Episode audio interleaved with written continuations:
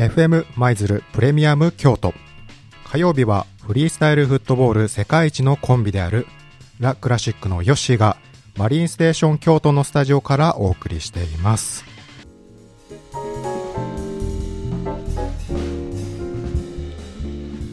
さてということで本日のプレミアム京都はオープニングでも話しましたがいつもと趣向を変えた面白い試みをお送りします。これね多分初めてなのでちょっと聞く側もドキドキなんですけども先週生の会場でトークセッションした自分の声をまた聞くっていうねいやこれどうなることやらっていう感じなんですがその内容をお送りしたいと思います。楽しむポイントとしましては、まあ、個人的になんですけどもやはりその場の実際のねお客さんの声だったり足音息遣いっていうのが生々しく収録されてたりそして共にお送りしたクリエイター4人のどういった作品内容なのかというものを実際に作品を見ながらトークしているのでそういったところを想像しながら楽しんでいただければなと思っております。ということで早速参りましょう。プレミアム京都本日今から約20分ほどかなお送りするのはスペース括弧オープニングイベントグループ展開くで行われたトークセッションの模様です。ぜひお楽しみください。えー、スペース括弧オープニングイベントお集まりいただきありがとうございます。ありがとうございます。えーと、今日は司会トークセッションを、えー、30分ほど30分ぐらい。30分以内に収めようかなと思うんですけども司会をやります。ラジオパーソナリティをしております。ヨッシーです。お願いします。今日は、えーと、4人のクリエイターとトークできればと思っているんですけどもこのスペースカッコの発起人である田中君にまずはこのスペースカッコってどんなとこなのっていうところを聞きたいなと思うんですけどもいいですか？わかりました。じゃあスペースカッコとは、は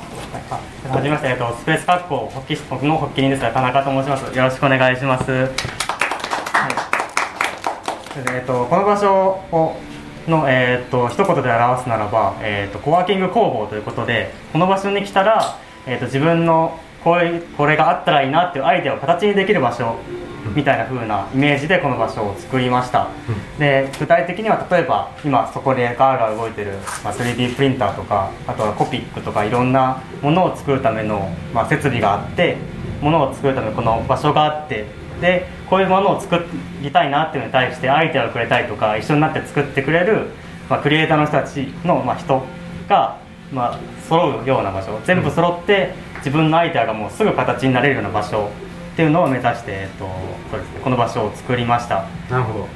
ちなみにスペースカッコっていう名前の由来は？このスペースカッコの名前なんですけどもカッコとは鍵カッコのカッコですね。でまだこの世の中に名前が付いていないものをこの場所でどんどん作っていきたいなっていう思いが今すごい僕の中であって、うん、そうですね、まだ名前の付いてない鍵カッコを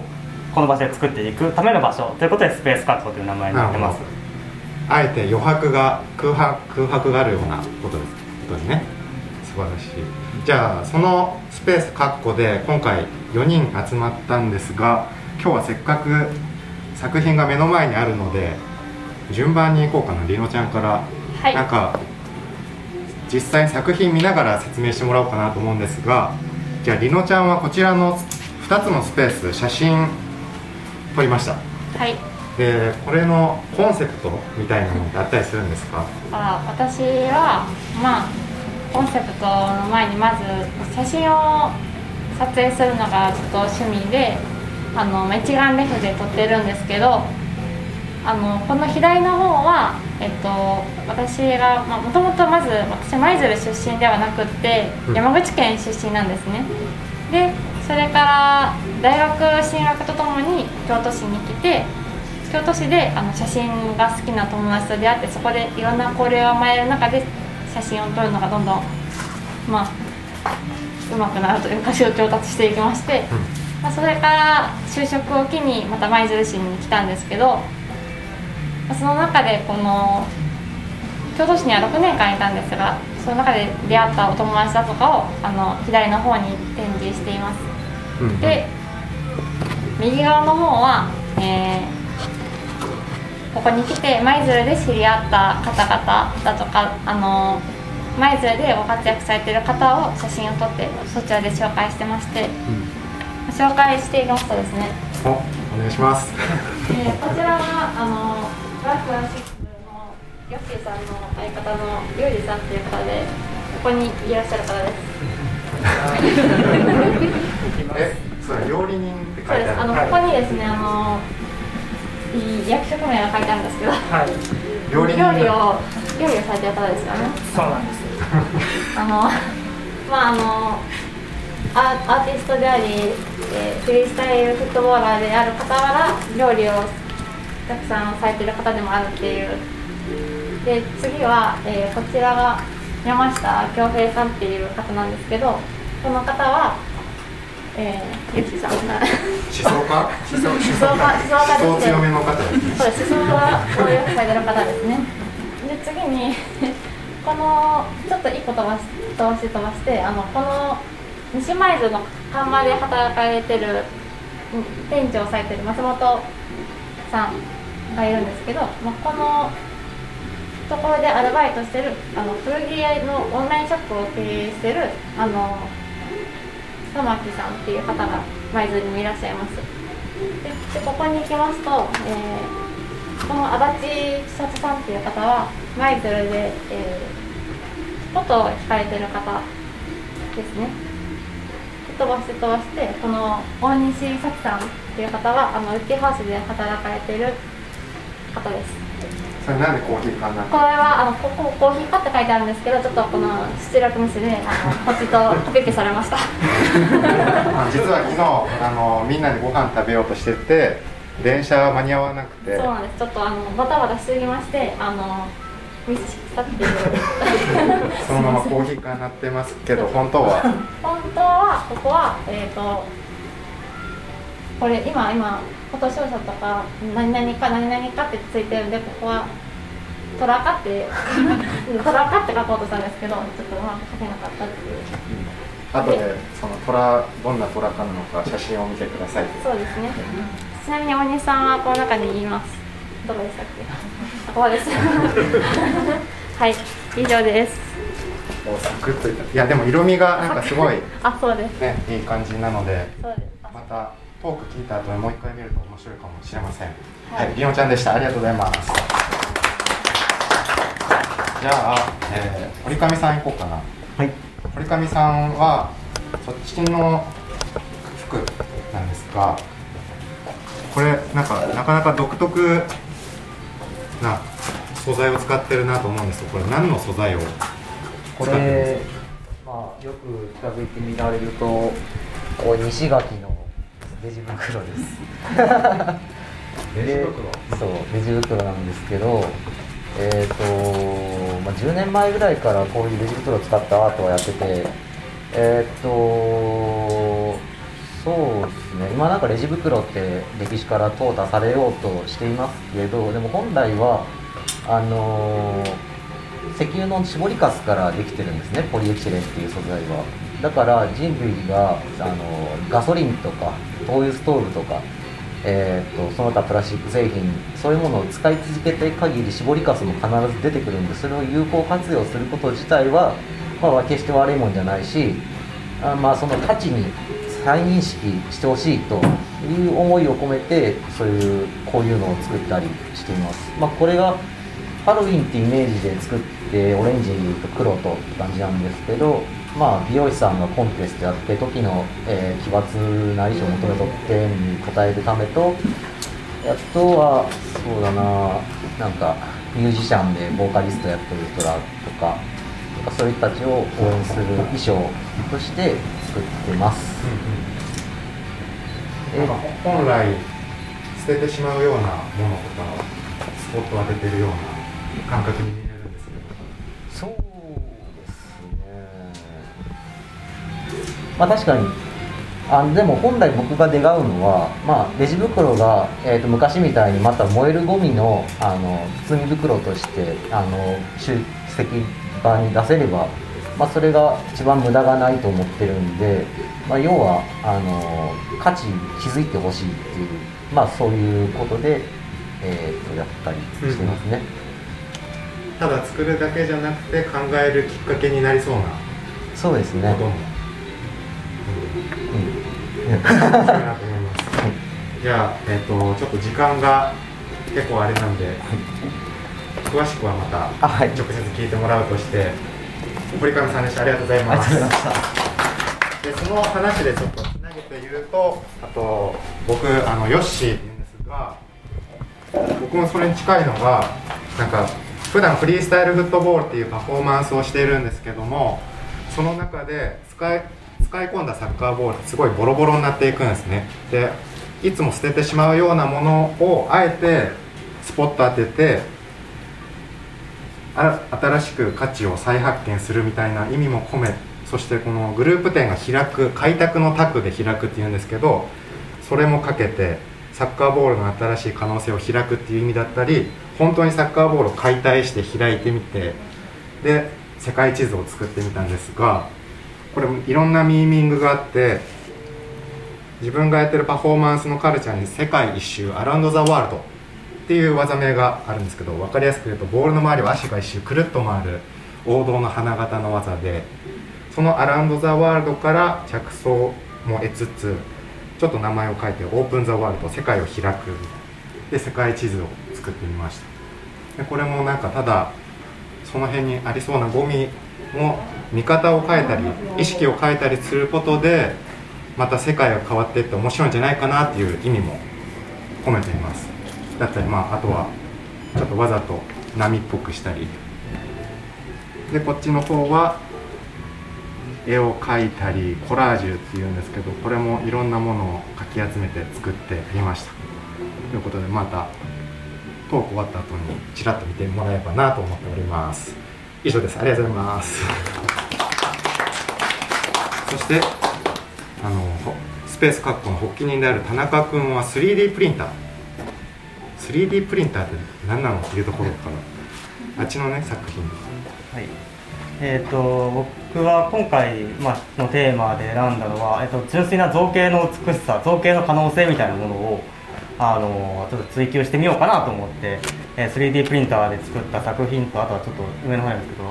けど 2D のグラフィックの作品を作りました。でテーマは三角形なんですけれども三角形っていうその形にも多分いろんな形容詞的な意味を持たせられるなと。え柔らかい三角形だったりとか荒々しい三角形とかなんかそういった同じ三角形だけどいろんな意味合いを持たせられる造形って何があるかなっていうのをひたすら、えー、と修作として作り続けてるのが、えー、とこの作品になります、あと 3D プリンターを絡めてるという点でいうとあのコンピューターでしかできあの僕はスペース格好を作るにあたってこれ誰が興味あるんだっていうすすごいマニアックな話をする場所にしたいっていうのがあるのでそういう話をしていくとあのコンピューターでしかできない形自分の手の手作業ではできなくてコンピューターでしかできない造形の表現みたいなのって何があるのかなっていうことを、まあ、考えたいなと思ってで三角形っていうテーマを与えて三角形の中でもコンピューターでしかできない造形の表現とかって、まあ、何があるのかなとか。なんかそういうことをこうちまちまとながら考えながら今もやって動かしてるんですけどもそうですね。考えた作品になります、三角形の可能性って何があるんだろう。コンピューターを使った造形の可能性って何があるんだろうっていうことを考えた作品です。まあえっと全然手に取ってもらっても大丈夫なのでまあ後で触りながら見てもらえたら 3D プリンターの例えば紙だとインクがあるんはいですけど、3D プリンターの素材元ってどんな今見れたりするんですか？今はそうですね。あ今今だとこの2台あるんですけどもこっちのこっち今今稼働分かりやすく動いてる方がこういうなんかプラスチックの紐みたいなやつ。ですねこの紐みたいなやつをおこの紐みたいなやつをあの上からこうぐるぐるぐるぐると積み重ねて作っていくのがこのこういったやつになります。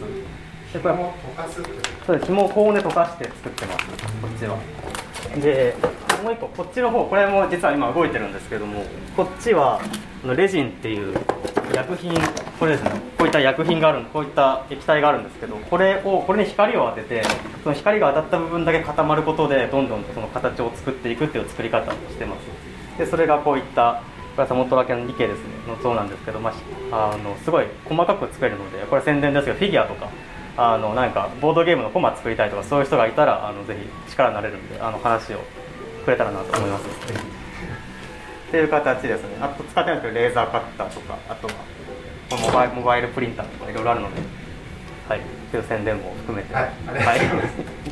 これなんかあの今日はオープニングイベントということで、まあ、4人集まったんですが今後ここに来てくれてる方とかも自由に入ったり一緒になんか作ったりできるのも面白いなっていう話をしててそういうまたなんかやってみたいという方はどうしたらいいんでしょうか？田中君。えーそうですね。今なかなか進んでないですけど、えっと今基本的に土曜日と日曜日僕がいる時はなんか開けてるんですねこの場所。を、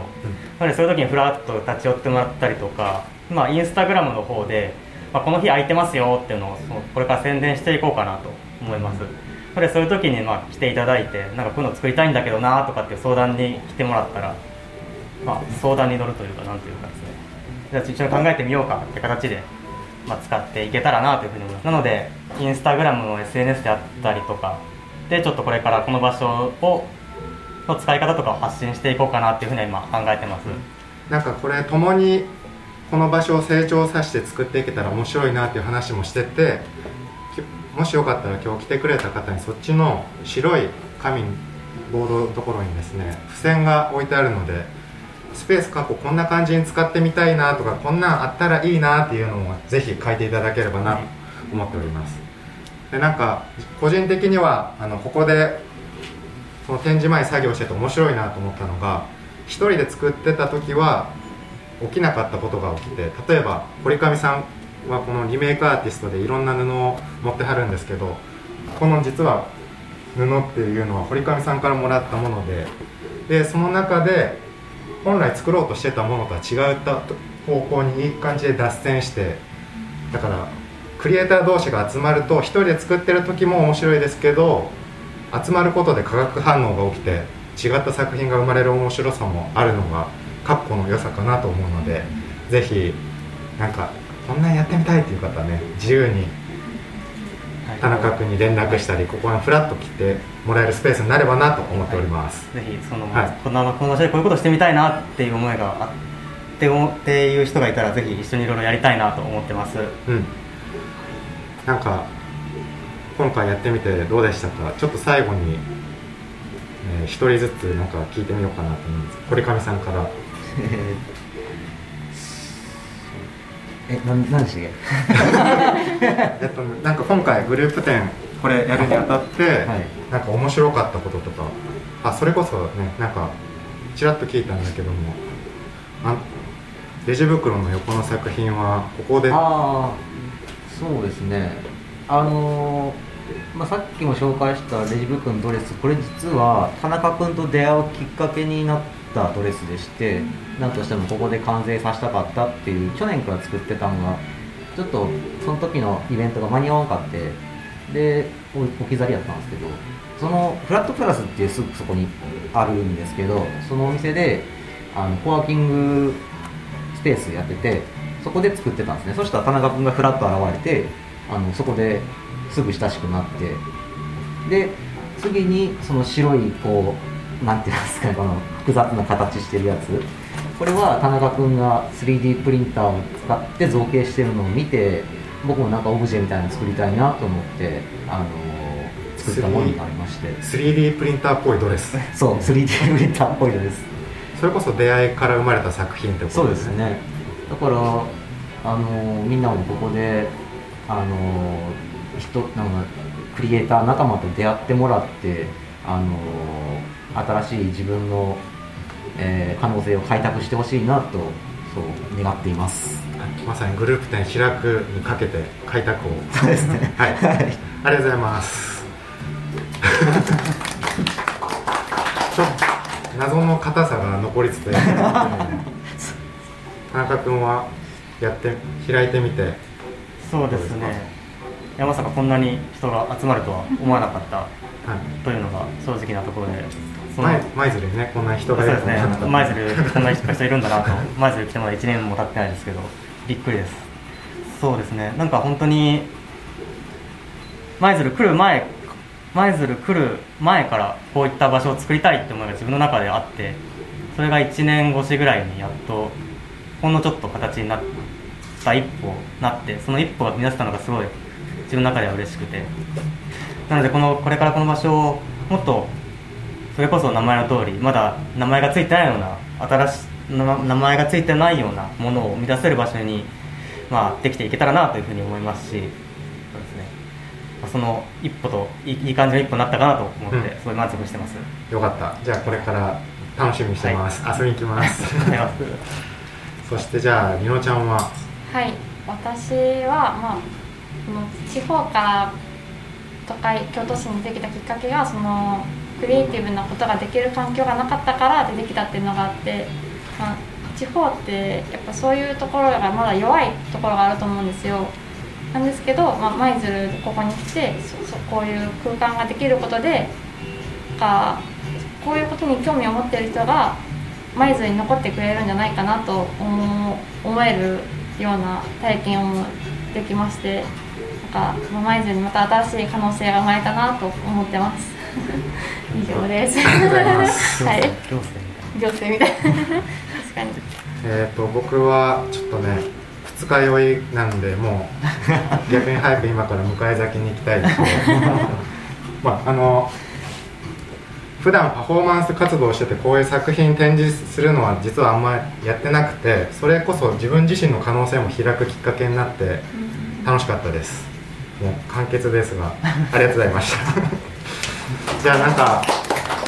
えっ、とトークセッションは、まあ、トークはこれぐらいにしてまた見たい詳しく見たい人は見てもいいしちょっとこれどうなんて聞きたい方は直接聞いてもらってもと思っております。でまた先ほど言ったんですけどぜひあっちの方に書いていただいてこんな感じで使ったらどうこんなアイテムここに置いてほしいみたいなのもあればぜひアイデアを募集しております。共になんか面白いことできればなと思っております。じゃあはい。ではではではでは。じゃあなんかそこの堅苦しい感じもちょっと苦手なので ちょっと自由にしてもらおうかなと思います。なんかあれ最後に挨拶一言だけ。ああとカンパをしてあげてください。あの可能な方よろしくお願いします。頑張ってます彼。はいまあ、ちょっとこの場所をどんどん成長させていくので皆さんご協力、まあ、一緒になっていろいろ楽しんでいきましょう。ありがとうございました。ありがとうございました。さてというわけでですねグループ展開くスペース括弧にて行われたオープニングイベントのトークセッションの様子をお送りいたしました。いやね改めて当日のこととかねまたいろんなそのプロセスのことを考えながら自分たちの話を聞くってのも気づきがあって面白いなと思いました。そのことについてはこの後軽くお話できればなぁなんて思っておりますがその前にお知らせです。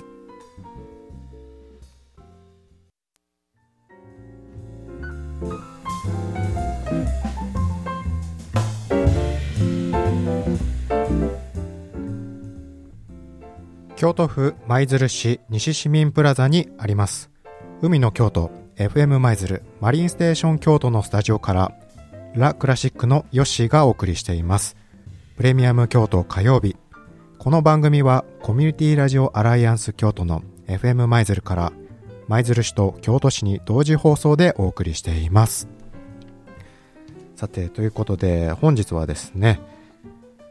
6月12日に開催されました。スペースカッコグループ展開く。で行われたトークセッションの様子を含めてお送りしております。先ほどのトークセッション当日生で聞いた方そしてこのラジオで聞いた方様々いると思うんですけども聞いたところによるとですね、今日のプレミアム京都の放送は、ポッドキャストの方にもアーカイブ配信するとのことなので、途中から聞いてしまった、もう一回聞いてみたいっていう方は、ぜひ FM マイズルのホームページ、この番組の後、おそらくアーカイブ配信されると思いますので、そちらもぜひチェックしてみてください。さて、この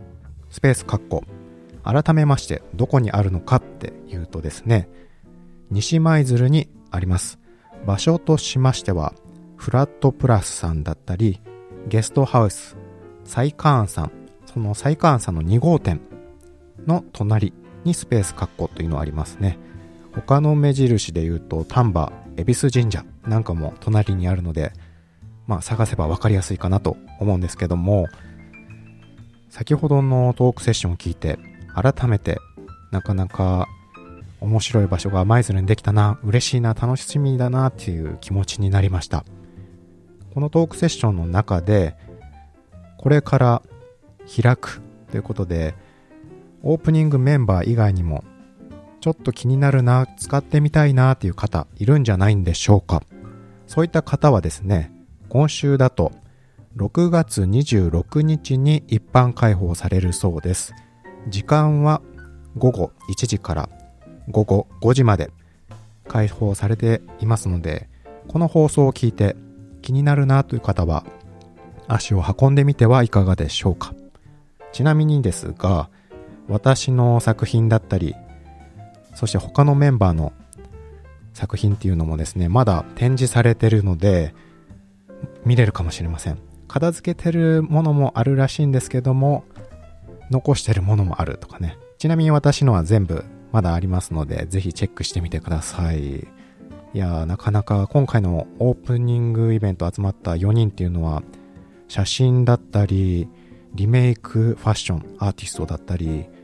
3D プリンター、そして私は絵とかね、4人それぞれ個性が違って面白い展示になったんじゃないかなと思います。本日の担当はフリースタイルフットボール世界一のコンビであるラ・クラシックのヨシがお送りいたしました。それではまた来週お会いしましょう。